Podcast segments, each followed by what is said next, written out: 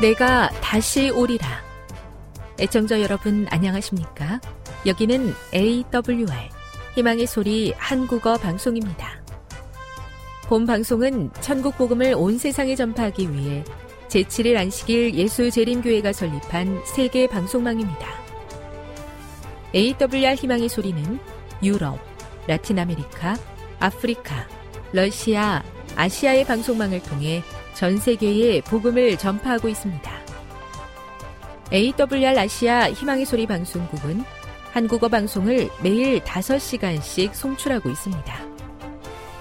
희망의 소리 방송은 인터넷과 스마트폰을 통해서도 언제나 청취하실 수 있습니다. 들으실 수 있는 인터넷 주소는 awr.org입니다. 유튜브로는 awr 코리아로 검색하시면 됩니다. 이 시간 희망의 소리 한국어 방송과 함께 보람있고 유익한 시간 되시기 바랍니다. 내가 다시 오리라. 여기는 AWR 희망의 소리 한국어 방송입니다. 주파수 안내입니다. 괌에서 송출하는 우리 방송은 한국 표준시로 밤 9시에 9895kHz로 밤 11시에 9800kHz로 다음날 오전 6시에 9695kHz로 각각 1시간씩 방송하고 있습니다. 우즈베키스탄에서 송출하는 우리 방송은 한국 표준시로 밤 10시에 15,670kHz로 타지키스탄에서는 밤 9시에 15,505kHz로 송출하고 있습니다. 애청자 여러분의 많은 청취 바랍니다.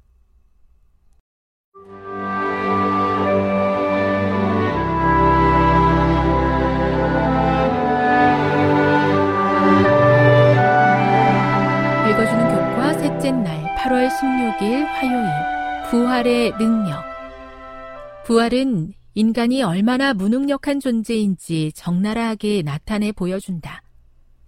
예수님의 생애와 죽음과 부활에 관해 생각할 때 우리는 종종 그분의 죽음이 우리로 하여금 하나님과 올바른 법적 관계를 갖도록 한 사건이라는 사실을 생각하게 된다.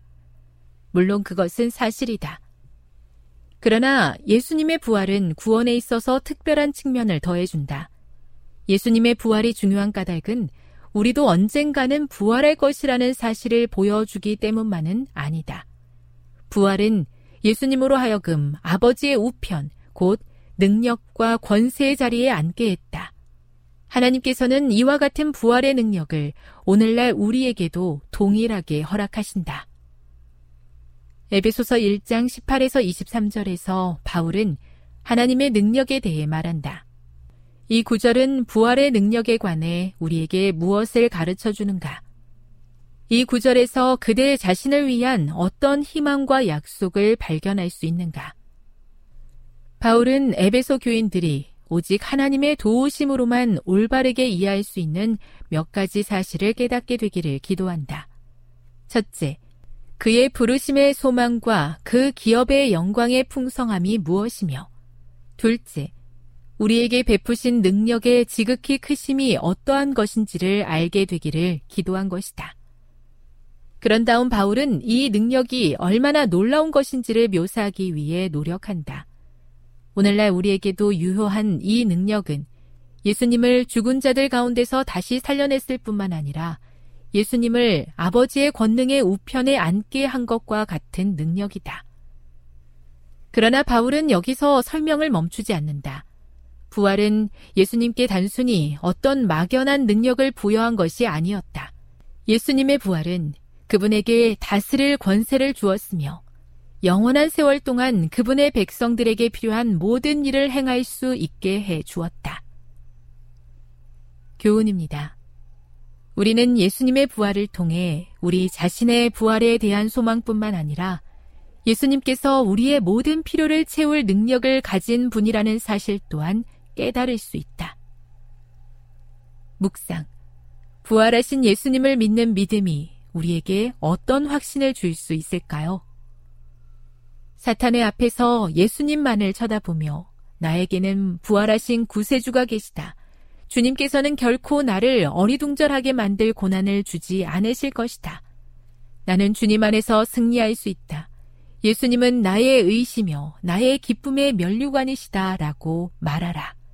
가려 뽑은 기별 1권 352 적용 그대의 삶 가운데 부활하신 예수님의 능력이 필요한 영역의 목록을 기록해 보십시오. 그리고 필요한 모든 영역에 예수님의 능력이 임하기를 기도하십시오. 영감의 교훈입니다. 부활하신 예수님. 예수님은 요셉의 새 무덤에 누워 계시지 않으신다.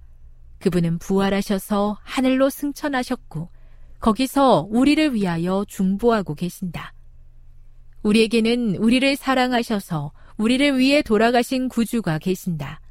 그러므로 그분을 통하여 우리는 소망과 힘과 용기와 그리고 그분의 보좌에 그분과 함께할 자리를 가질 수 있게 되었다.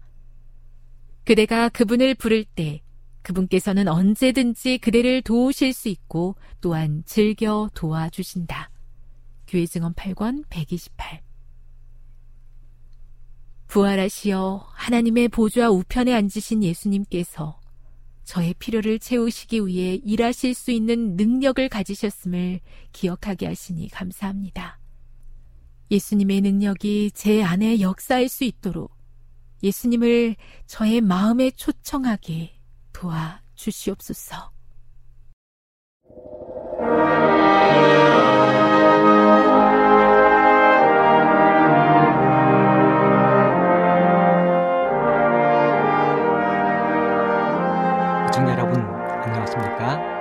귀한 말씀으로 감동과 은혜를 나누는 시간입니다. 먼저 하나님의 말씀 디모데후서 2장 20절로 21절의 말씀을 읽어드리겠습니다.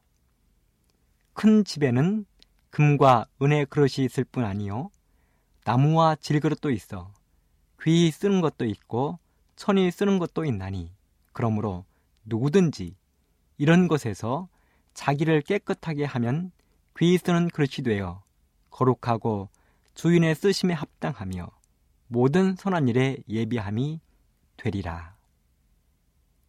여기 그릇에 대한 귀한 말씀들이 나와 있습니다.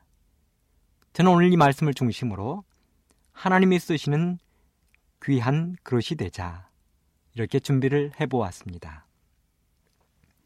이 땅에는 수많은 종류의 그릇들이 있습니다. 그릇은 인간의 역사와 수명이 같다고 할 수 있겠습니다. 또한 그릇은 인간의 생활에 빠질 수 없는 귀한 물건입니다.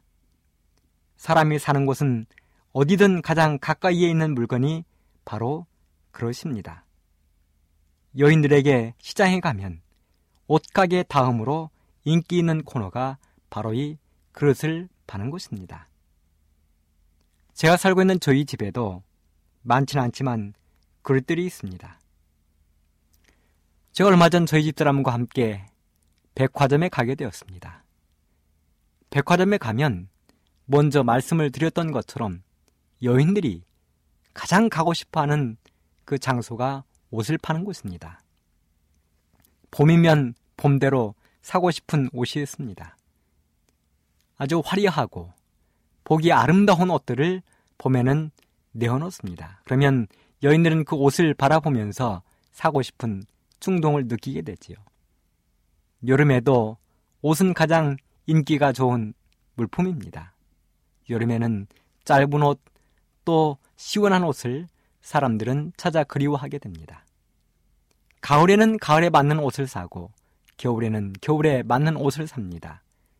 산에 가는 옷, 운동하는 옷, 집에서 입는 옷, 뛰어놀 때 입는 옷, 모든 옷들이 가지각색으로 진열되어 있습니다. 그래서 백화점에 가면 여인들은 옷 보기를 즐겨 합니다. 그 다음으로 여인들이 가는 곳도 바로 이 그릇을 파는 곳이지요. 제가 저희 집사람과 함께 백화점에 갔을 때 저희 집사람도 여인인지라 모든 옷들이 있는 곳을 둘러본 다음에 그 다음에는 그릇 가게로 발걸음을 옮겼습니다. 그리고서는 자기 주머니에 있는 백화점 상품권을 꺼내서 또 그릇을 사는 것입니다. 저는 생각했습니다.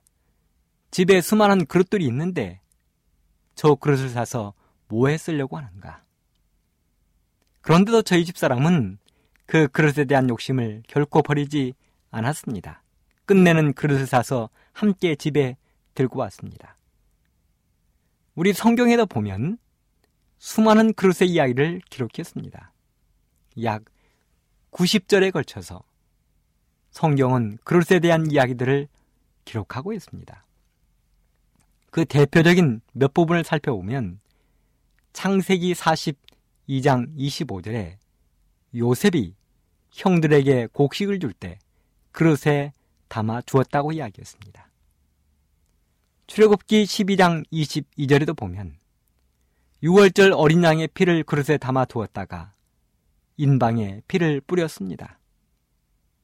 신명기 18장 5절에도 보면 우리가 주의 뜻대로 생활하면 우리의 떡반죽 그릇이 복을 받는다고 이야기했습니다. 열왕기상 10장 21절에 보면 솔로몬이 쓰던 모든 그릇들이 금으로 만든 그릇이었다고 성경은 기록합니다.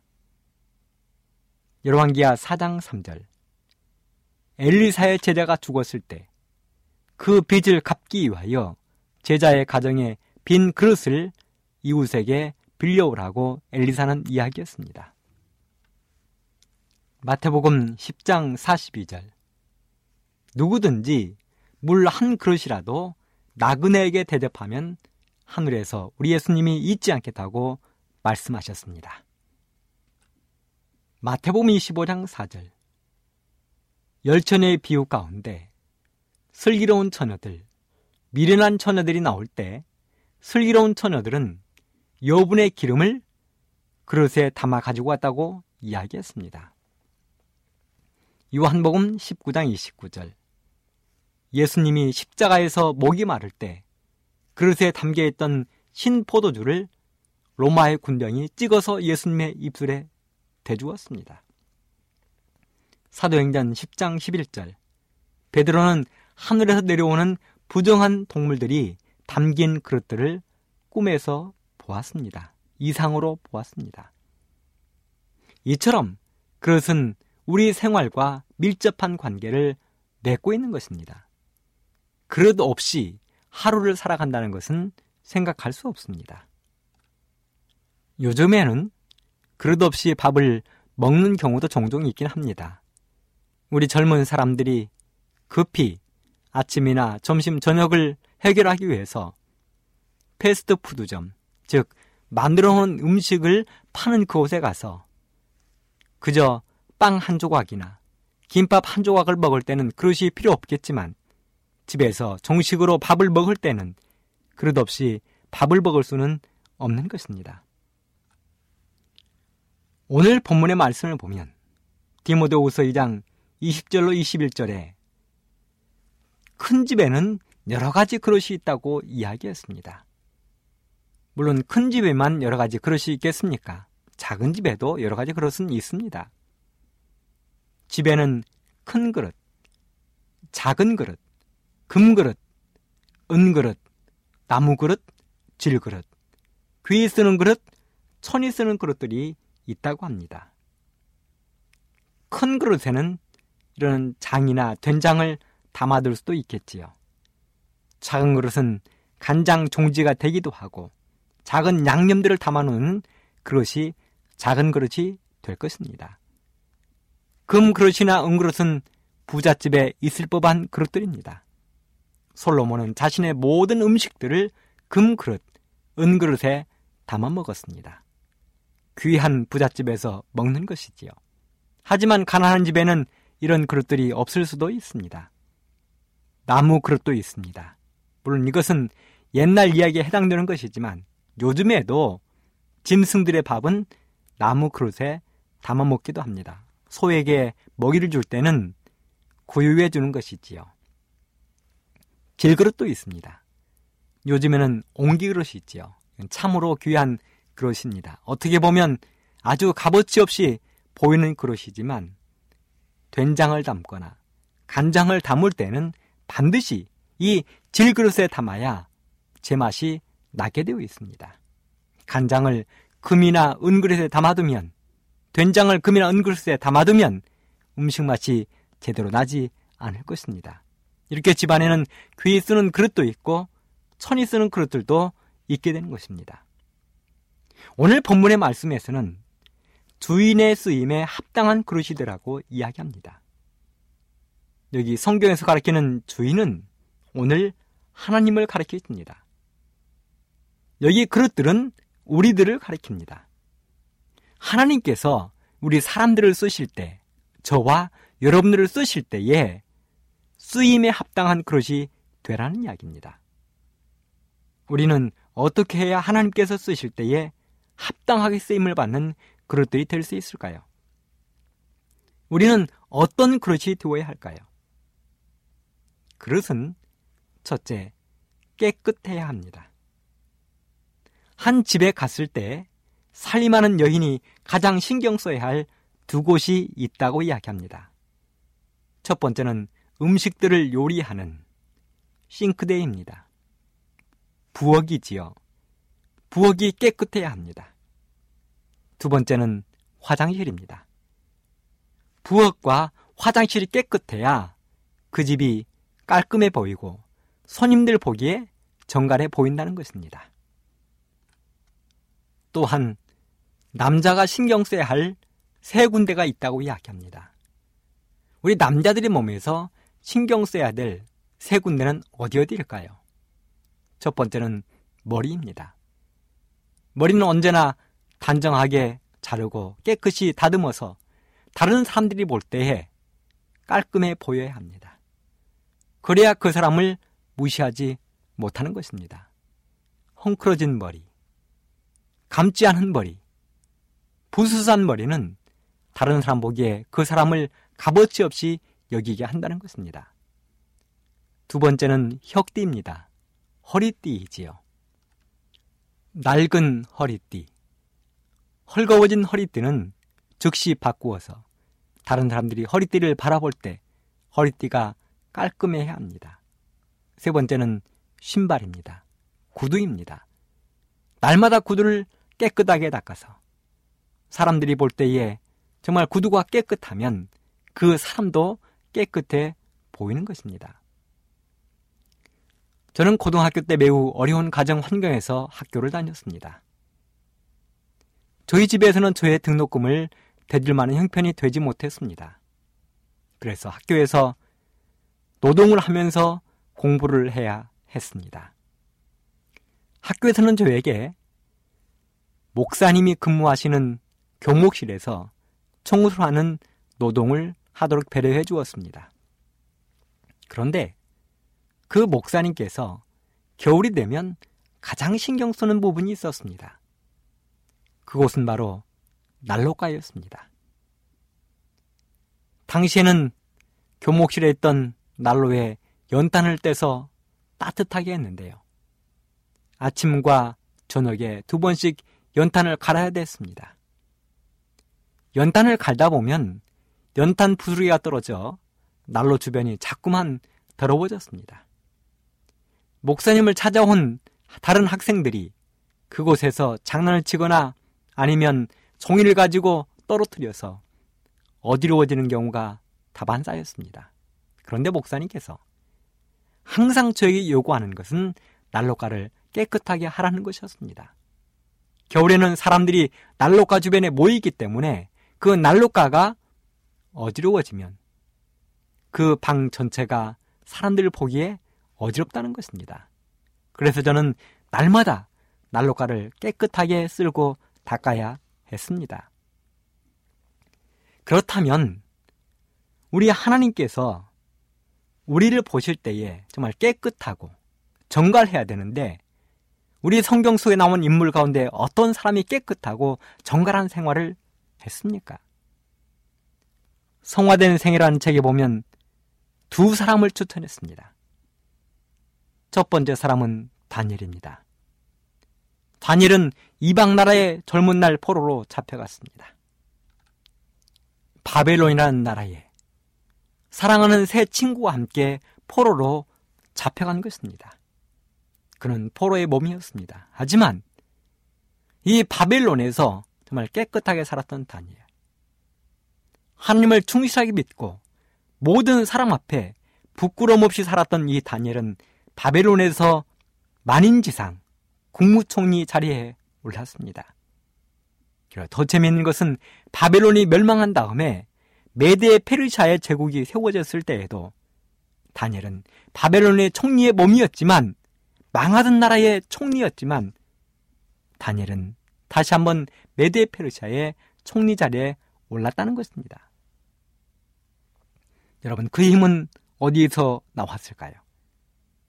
다니엘이 바벨론과 메데 페르시아 두 나라에 걸쳐서 만인지상 국무총리에 오를 수 있었던 그 힘이 어디서 나왔을까요? 다니엘서 6장 4절에 보면 이렇게 기록을 했습니다. 이에 총리들과 방백들이 국사에 대하여 다니엘을 고소할 틈을 얻고자 하였으나 능히 아무 틈, 아무 허물을 얻지 못하였으니 이는 그가 충성되어 아무 그릇함도 없고 아무 허물도 없음이었더라. 다니엘은 아무 허물이 없는 사람이었습니다. 다니엘이 얼마나 허물이 없었는가? 다니엘서 6장 5절에 보면 그 사람들이 가로되 이 다니엘은 그 하나님의 율법에 대하여 그 틈을 얻지 못하면 그를 고소할 수 없으리라. 다니엘을 수많은 사람들이 시기했습니다. 특별히 정치를 하던 사람들이 다니엘을 시기했습니다. 생각해 보십시오. 바벨론을 메데 페르시아라는 나라가 멸망시켰습니다. 다니엘은 바벨론의 총리였기에 그는 마땅히 죽임을 당해야 됐습니다. 그런데 그 다니엘이 페르시아의 국무총리가 또 된 것입니다. 망해가는 나라의 사람이 새로이 올라오는 나라의 국무총리가 된 것입니다. 그래서 수많은 정치인들이 페르시아 사람들이 그를 시기하고 질투했습니다. 어떻게 하면 그 자리에서 끌어내릴까를 연구했습니다. 그런데 그 사람들이 단일을 고소하기 위하여 여러 곳을 조사해 보았지만 아무 틈, 아무 허물을 그들은 발견하지 못했습니다. 그래서 말했습니다. 다니엘은 그 하나님의 율법에 대하여 그 틈을 얻지 못하면 그를 고소할 수 없을 것이다. 성화된 생의 42쪽에 보면 이렇게 기록을 했습니다. 질투에 찬 눈들이 매일매일 다니엘을 노려보았고 그들의 감시는 증오심으로 더욱 심하여졌으나 그의 생활 가운데에서 한마디의 말이나 한 가지의 행동이라도 그들에게 그릇되게 보일 리가 없었다. 오 여러분이요. 다니엘은 모든 면에 있어 너무 깨끗했습니다. 너무 정직했습니다. 한마디의 말, 한 번의 행동도 허투루 하지 않았습니다. 그래서 다니엘에게서 찾을 수 있는 흠은 아무것도 없었습니다.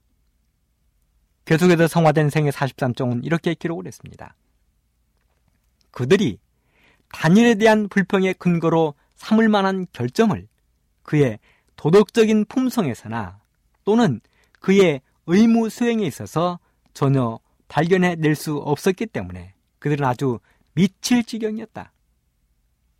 다니엘을 고소하기 위해서 다니엘의 허점을 찾던 그 사람들이 다니엘이 하고 있는 국무총리 그 일, 뇌물을 받거나 다른 사람의 청탁을 받고 자리를 앉혀주거나 하는 그 부분에서 찾고자 했지만 찾을 수 없었고 도덕적인 그 일에서도 다니엘은 전혀 빈틈이 없었다는 것입니다.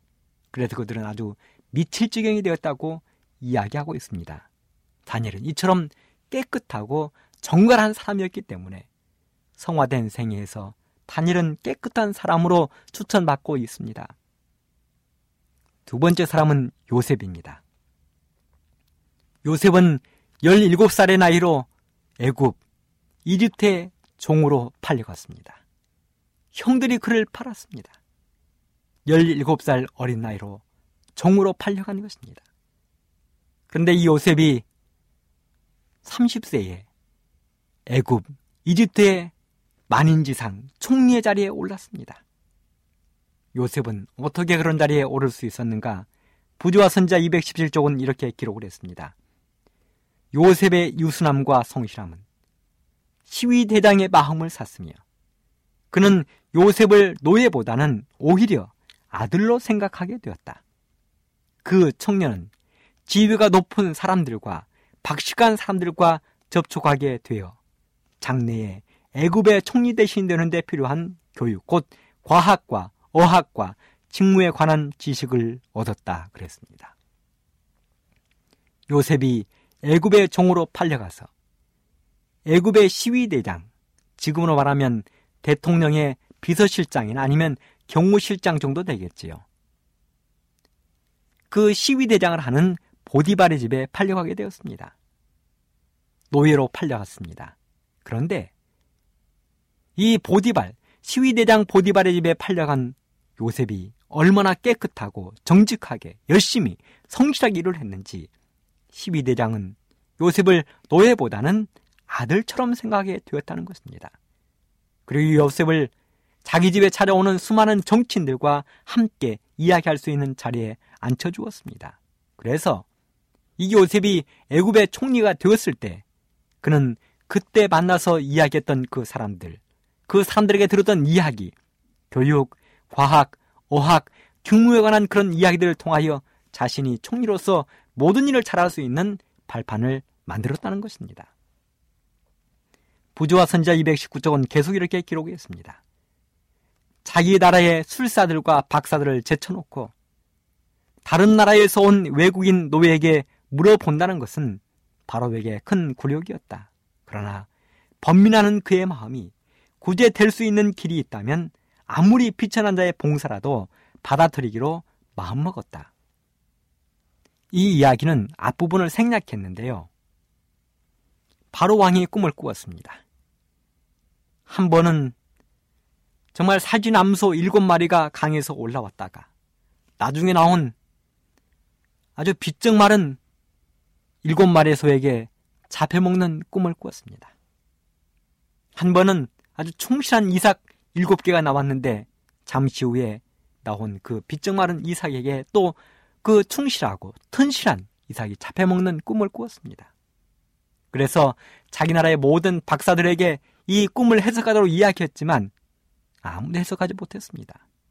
바로 그때 추천받은 사람이 요셉이었습니다. 바로 왕은 마음이 내키지 않았을 것입니다. 자기 나라의 술사들과 박사를 제쳐놓고 다른 나라에서 포로로 잡혀온 포로에게 물어본다는 것이 그에게는 내키지 않은 일이었을 것입니다. 하지만 자기 나라를 구할 수 있고 자기의 꿈을 알 수 있다면 바로는 자기 모든 것을 뒤로 하고 물어보기로 결심했다는 것입니다. 포로가 왕 앞에 나아간다는 것. 아무나 나가는 것이 아닙니다. 그는 왕 앞에 나아갈 만큼 인정받는 사람이었습니다. 부조와 선자 221쪽은 또 썼습니다. 그 해석은 매우 합리적이고 모순이 없었다. 이 일에 대한 대비책으로 제안된 정책 역시 매우 건전하고 빈틈이 없었으므로 그 정확성도 의심할 여지가 없었다. 그러나 이 계획의 집행을 누구에게 맡겨야 하겠는가? 전 국민의 존망이 이 한 사람을 선택하는 지혜에 달려 있었다. 그러므로 왕은 몹시 걱정이 되었다. 당분간 임명 문제를 연구해 보기로 했다. 술 맡은 관원장을 통해 그는 감옥을 관리하는 일에 나타난 요셉의 지혜와 신중성에 대하여 들었다. 요셉이 탁월한 행정력을 가졌다는 것이 명백해졌다. 왕의 세밀한 조사가 그의 보고의 진실함을 증거해 주었다. 온 영토 안에서 그 나라를 위협하는 위협을 지적하고 그것에 대처하기 위하여 필요한 준비를 할 수 있는 지혜를 가진 사람은 요셉밖에 없었다. 왕은 요셉이 제안된 계획을 수행하는데 유일한 적임자임을 확신하게 되었다. 그렇습니다. 왕이 그 꾼 꿈을 요셉이 해석하고 그 다음에 그 꿈에 대하여 어떻게 대비해야 될는지 계획을 이야기했을 때 왕은 여러 번 연구하고 또 연구한 다음에 마침내 요셉에게 그 일을 맡기로 결정했다는 것입니다. 요셉을 애굽의 국무총리 자리에 앉히기로 했다는 것입니다. 이방 나라에서 잡아온 포로를 애굽의 국무총리로 삼은 것입니다. 계속해서 이렇게 기록했습니다.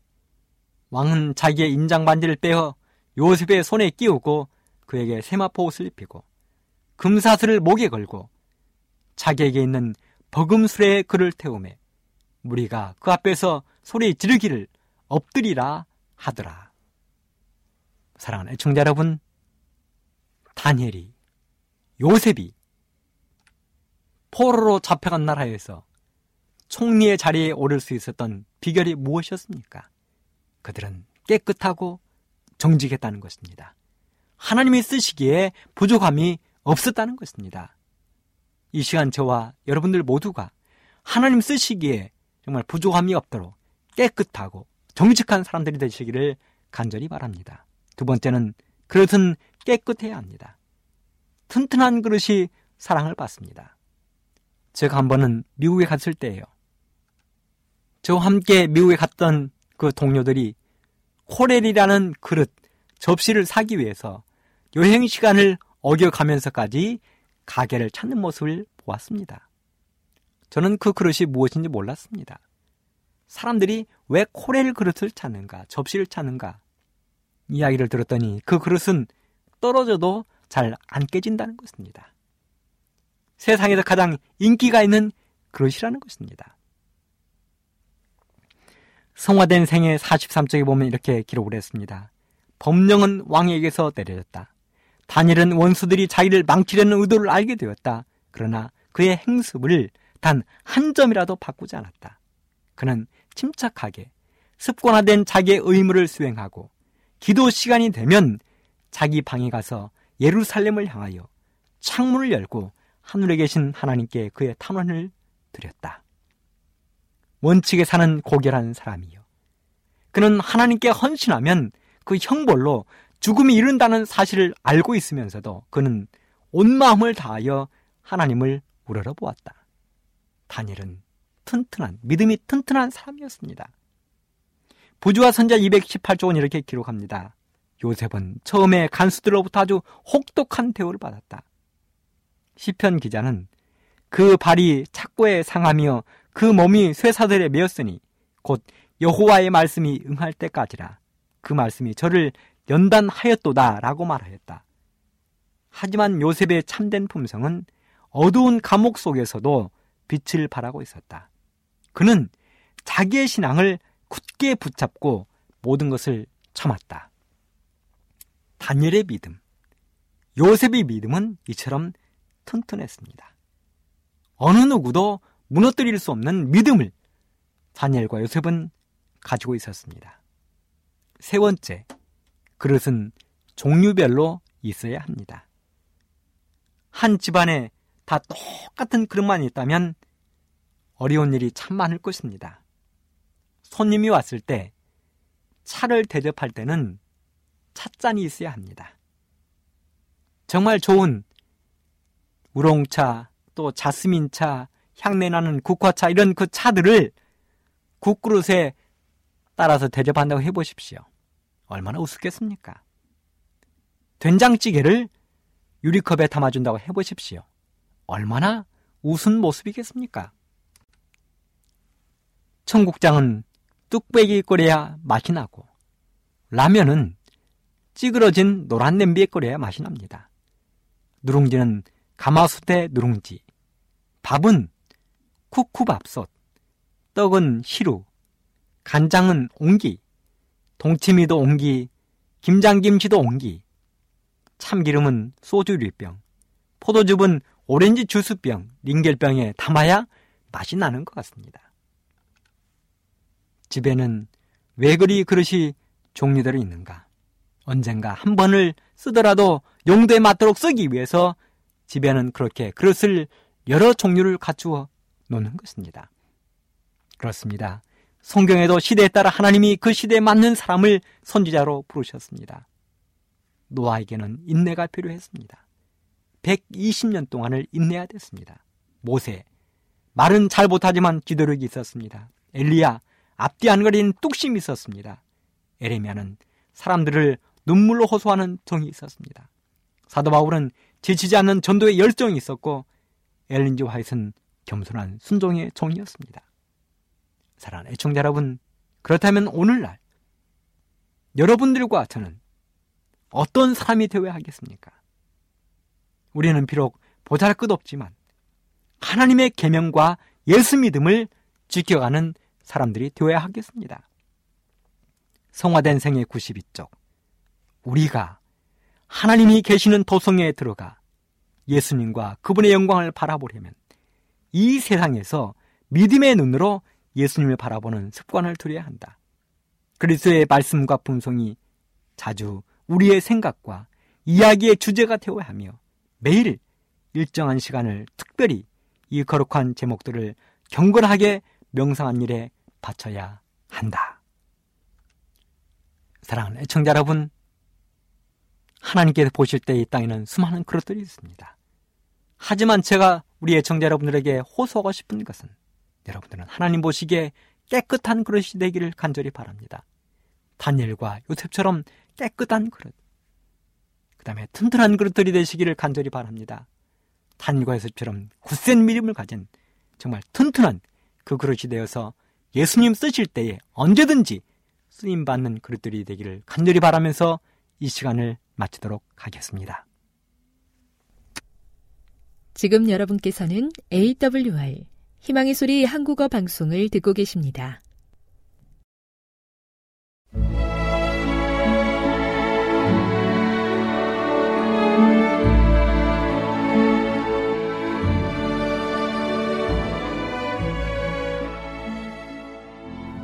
애청자 여러분 안녕하십니까?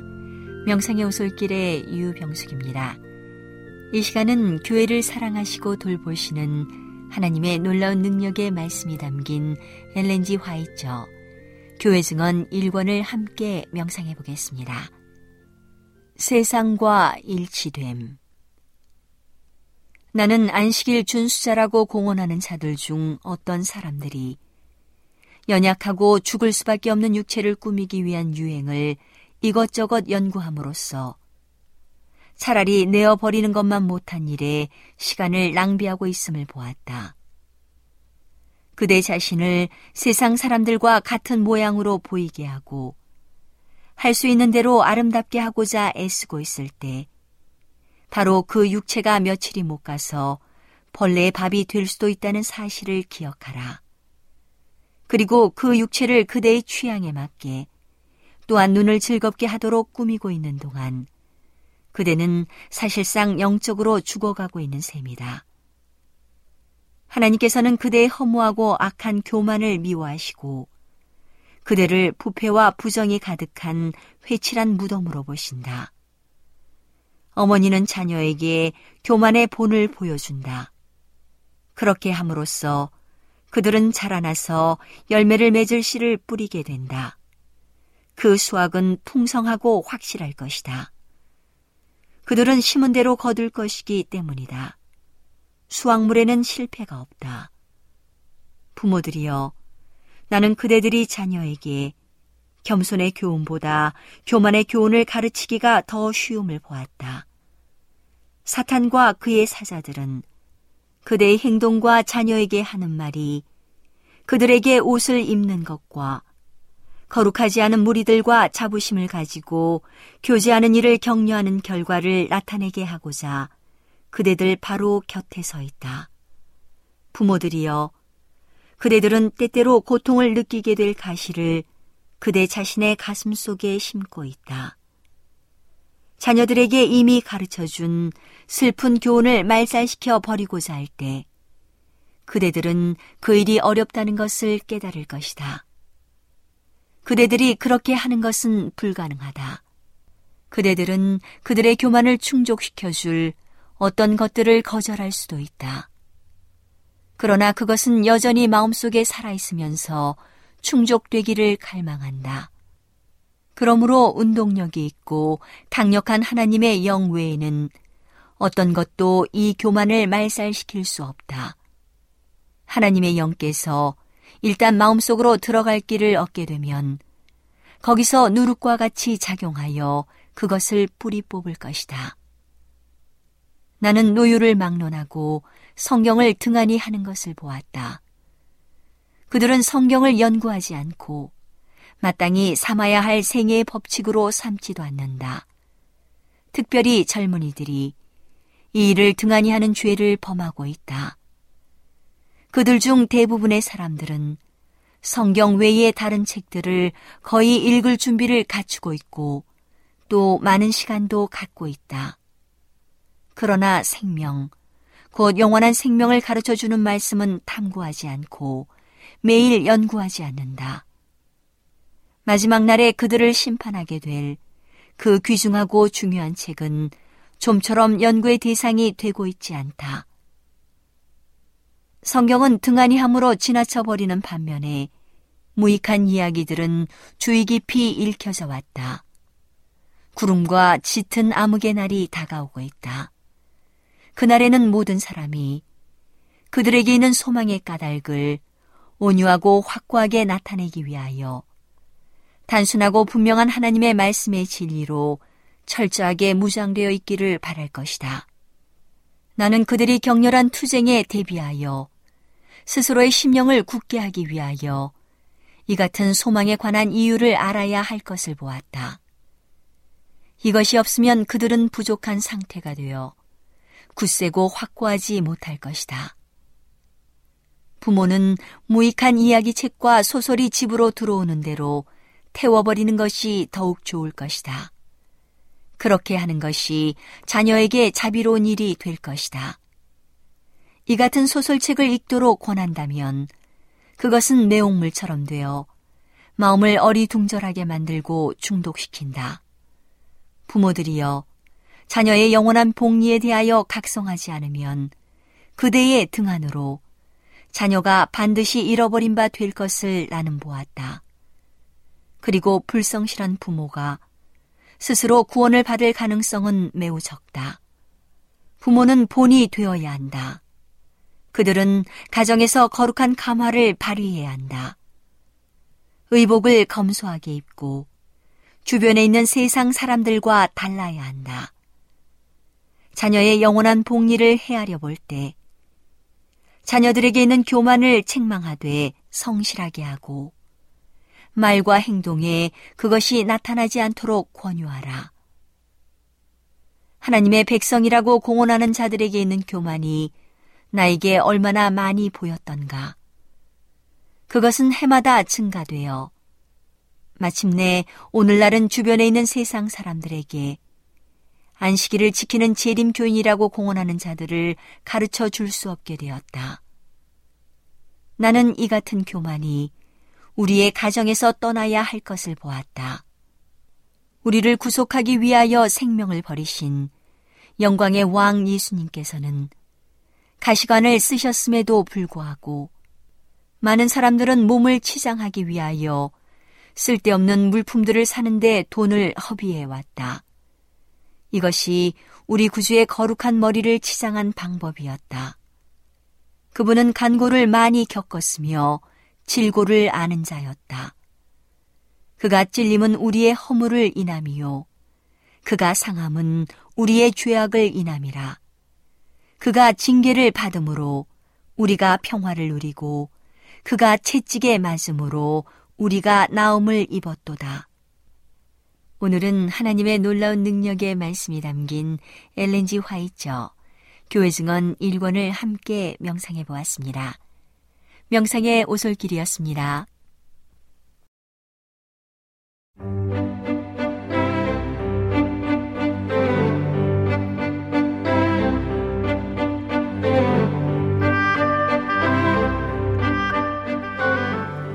여러분 안녕하세요.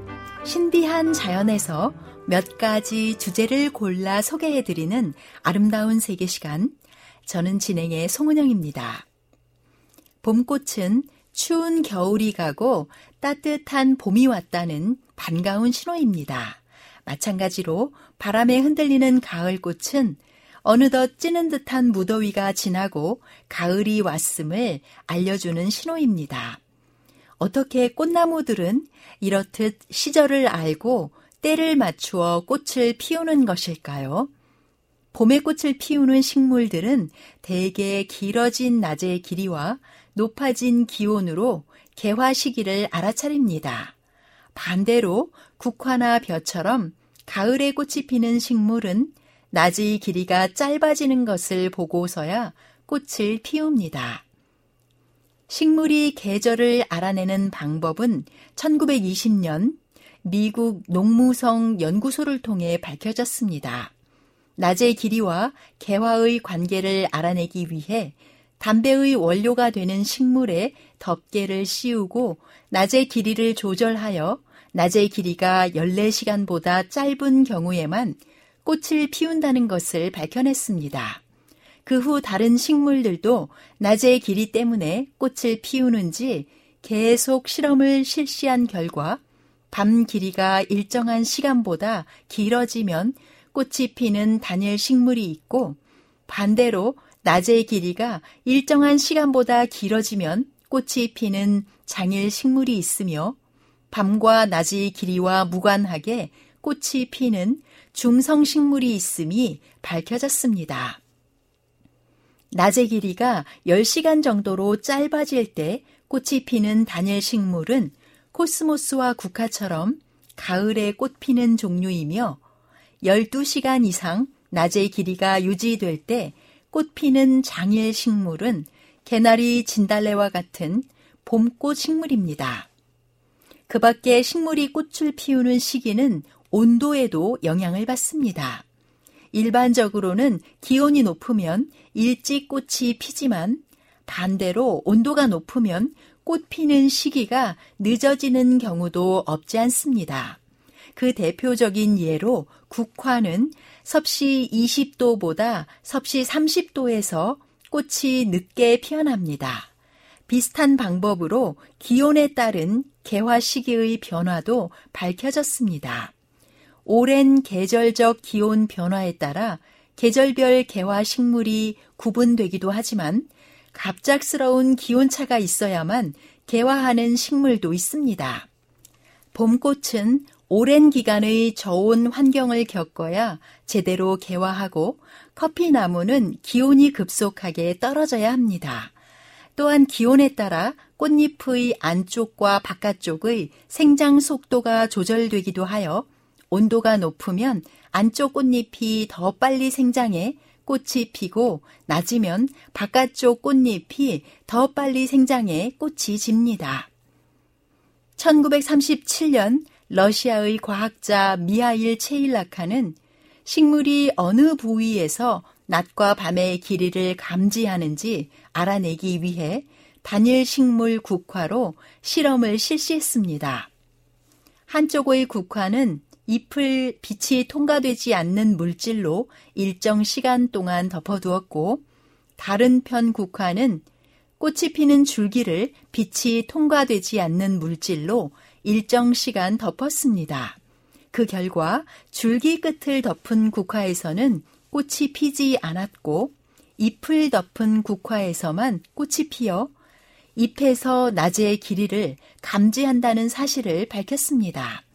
또한 잎과 꽃이 피는 줄기 끝은 서로 떨어져 있어서 잎에서 낮의 길이를 감지하여 만든 물질이 줄기 끝으로 운반되고 이 물질로 인해 꽃이 피었음을 알게 되었습니다. 체일라카는 이 물질이 개화를 유도하는 호르몬이라고 주장하며 플로리겐이라는 이름을 지었습니다. 많은 과학자들이 플로리겐이 어떤 물질인지 밝혀내기 위해 노력했지만 모두 실패했습니다.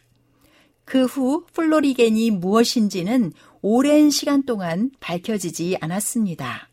1991년이 되어서야 네덜란드의 과학자 마르텐 코니프는 애기 장대라는 장일 식물에 화학 물질을 묻혀 꽃이 늦게 피어나는 돌연변이 애기 장대를 만들었습니다.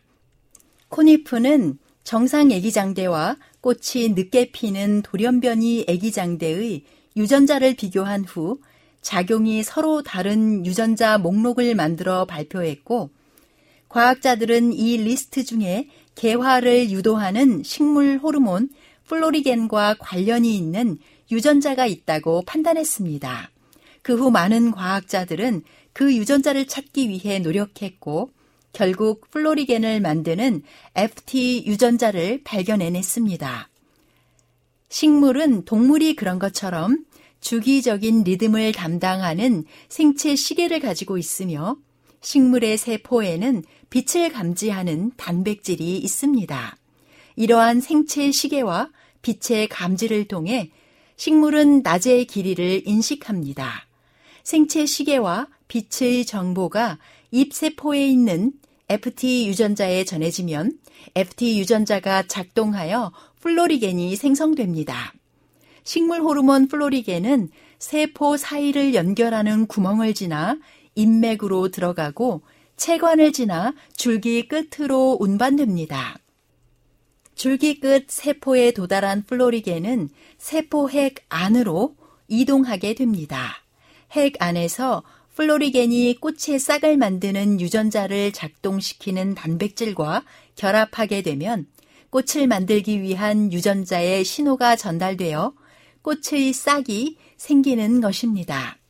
한 가지 의문점은 잎이 나지 않은 상태에서 피어나는 진달래와 벚꽃은 어떤 원리인가 하는 것입니다. 잎이 나기 전에 꽃이 피는 식물들은 잎에서 만들어진 플로리겐으로 인해 꽃이 핀다는 원리와 맞지 않습니다. 그 이유는 벚꽃은 꽃의 싹이 지나간 여름에 이미 만들어졌기 때문에 이듬해 봄에 플로리겐 없이도 꽃을 피울 수 있는 것입니다. 그래서 벚꽃은 잎이 없음에도 불구하고 봄에 온도가 맞으면 꽃이 피어납니다. 날이 따뜻해지면서 식물이 받는 온기가 얼마나 되는지를 계산한 수치를 가온량이라 합니다. 꽃이 피는데 필요한 온도를 채우면 식물이 꽃을 피워내는데 이 누적 온도를 계산한 수치입니다. 봄 꽃마다 꽃 피는 시기가 다른 것은 꽃마다 필요한 가온량이 다르기 때문입니다. 예를 들어 개나리는 가온량이 84.2도이며 진달래는 96.1도, 왕벚나무는 106.2도입니다. 그래서 개나리꽃이 먼저 또 벚나무가 늦게 꽃이 핍니다.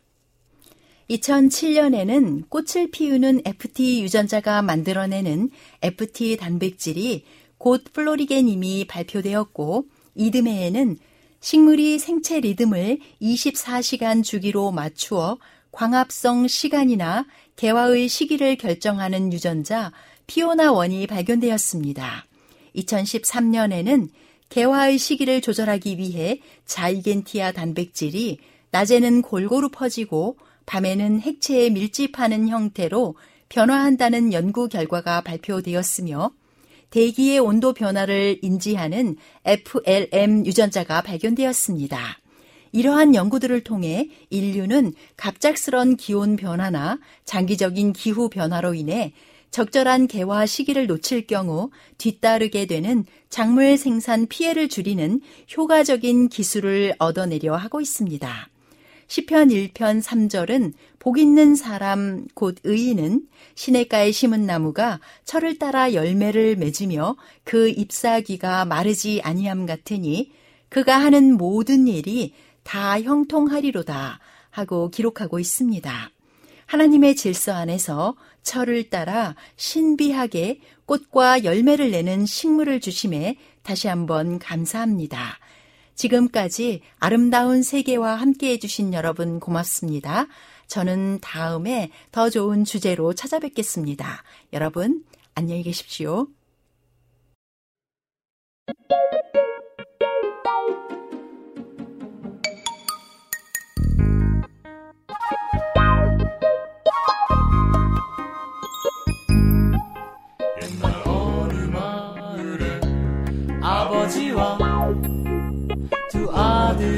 있었다네.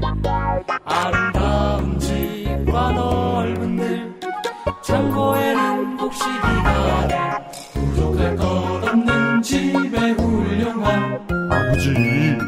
아버지 할것 없는 집의 두 아들은 정말 정말 정말 행복했다네. 자 아들들아.